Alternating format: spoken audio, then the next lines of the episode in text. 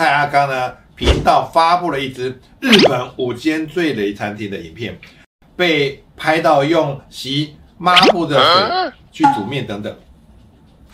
抹布。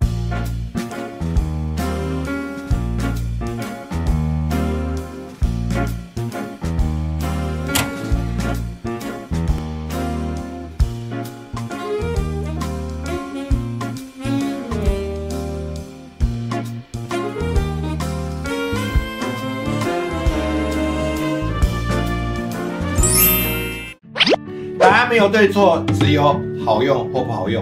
大家好，我是密特晃，欢迎收看有趣的观点。各位常在关心社群媒体的朋友，这一阵子呢，你应该有注意到一个消息：蔡阿刚呢频道发布了一支日本五间最雷餐厅的影片，内容大致上是在评选五间日本最难吃的餐厅。这次呢，大胆的采取完全相反的策略。却导致这次被延上的风波。影片上架不到两天，知名的旅日 YouTuber 多米多罗就首先发声，他拍了一部影片来反击，实际吃了蔡阿嘎点名的几间餐厅，表示一点都不难吃，并指出蔡阿嘎在别人餐厅直接批评难吃这样的行为是不仅相当无理，也丢尽台湾人的脸。此事件呢，也快速的在日本社群媒体上掀起讨论。有些网友表示，不好吃就不要吃啊！每个人觉得好吃不好吃的标准本来就不一样嘛。台湾网友呢，多数都表示相当心疼被点名的日本店家，也严厉的指责蔡阿嘎身为公众人物却带头做出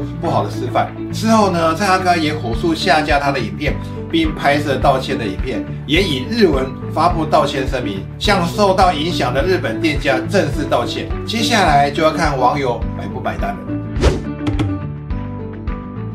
随着科技的演进呢，资讯传播的速度日益飞快，小到个人，大到公司，随时随地都必须要注意自己的言行。手机与网络让每个人都能将所遭遇到的事情抛上网，也更容易被用放大镜去解释。舆论的压力呢，相较于过去也更加强烈。所以，公司企业在遇到客诉或负评的时候呢，若是处理不当，一不小心就很可能会让你的公司关门大吉。比如说，在过去有鸭肉饭的业者呛虾外送员，结果呢被富平洗版到关门的事件，以及最近发生的牛肉面店家被拍到用洗抹布的水煮面等等。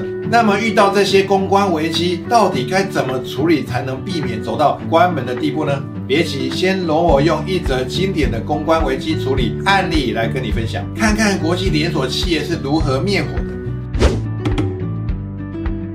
我想跟各位分享的就是全球知名的连锁咖啡品牌星巴克，在二零一八年四月十二日，在美国费城的一间星巴克门市呢，两名非裔的黑人男子在店内等人，想要跟店员借用厕所，但遭到店员拒绝。并告知只有在店内消费的客人才能够使用。而后，该店经理出面协调，并询问是否要进行消费，但两名男子表示想等朋友到了再进行消费。店经理要求他们离开未果，随后呢，竟直接拨打九幺幺报警。而费城警方到场后，以非法闯入的罪名将两名男子逮捕。这段过程被旁边的民众拍下来了，很快的就在网络上疯传。许多人留言表示，如果今天是白人，就不会遭到如此待遇了。种族歧视相关的踏法也随之而来，更有许多网友串联要来抵制星巴克。事发的费城门市也遭到大批民众的包围抗议，使其完全无法营业，而被迫暂停关门。面对一面倒的批评声浪，究竟星巴克是如何处理这件事情的呢？而且竟然还要逆转。把这次的公关危机变成令人折服的全球品牌形象，就让我们继续看下去。两名男子在费城门市被逮捕的消息在网络上发酵之后呢，星巴克也解雇了当时报警的店经理，并于隔周的星期一，也就是二零一八年的四月十六号，星巴克 CEO 凯文·詹森呢亲自来到费城向两名黑人男子道歉。虽然此举看似诚意十足。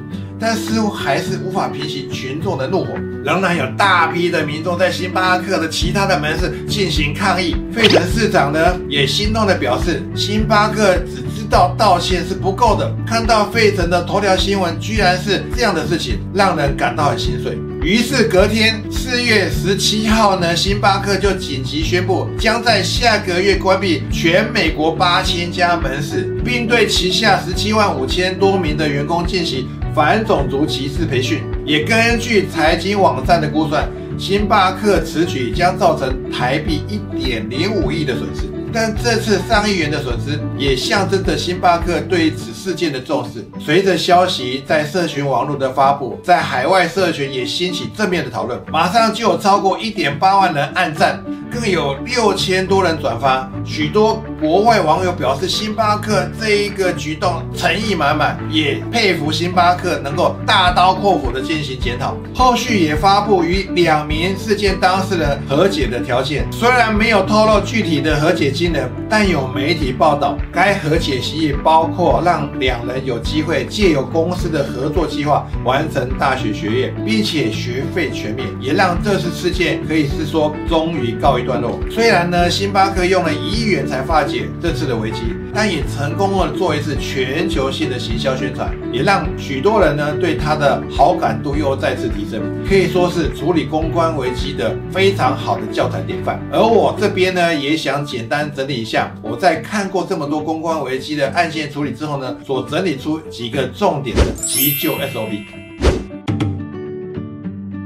一。立即快速的道歉，危机处理所重要的关键就是要快，在事件发生后必须要立即回应，快速的止血。而道歉的核心在于坦诚自己的过失，并建议由公司的最高负责人出面处理。第二个，公开透明的沟通，期间所有的讨论建议都要公开透明的进行。因为除了要对权益受损的当事人负责，也需要对所有关心这件事情的民众有一个完整的交代。因此，不论是发布公开的记者会，或者是正式的新闻稿，甚至社群官方账号的贴文更新，都会比私下的协商要好。第三，采取负责的行动，在协议完成后，除了对权益受损的当事人负责之外呢，内部相关的人员的惩处也要确实的执行，甚至对于事件可能。受影响的相关单位进行关心了解，甚至给予连带的赔偿。让人感受到企业愿意改正的决心。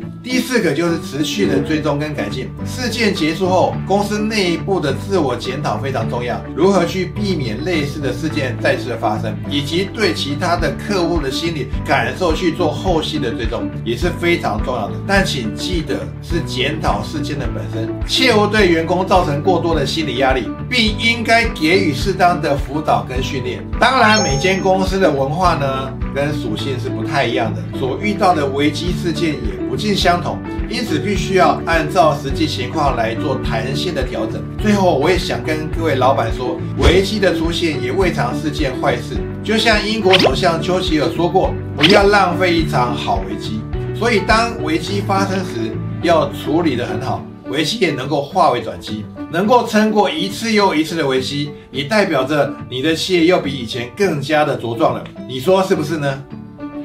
喜欢我的影片，欢迎订阅。如果你也有有趣的观点，请在下面留言。感谢各位今天的收看，我们下回见。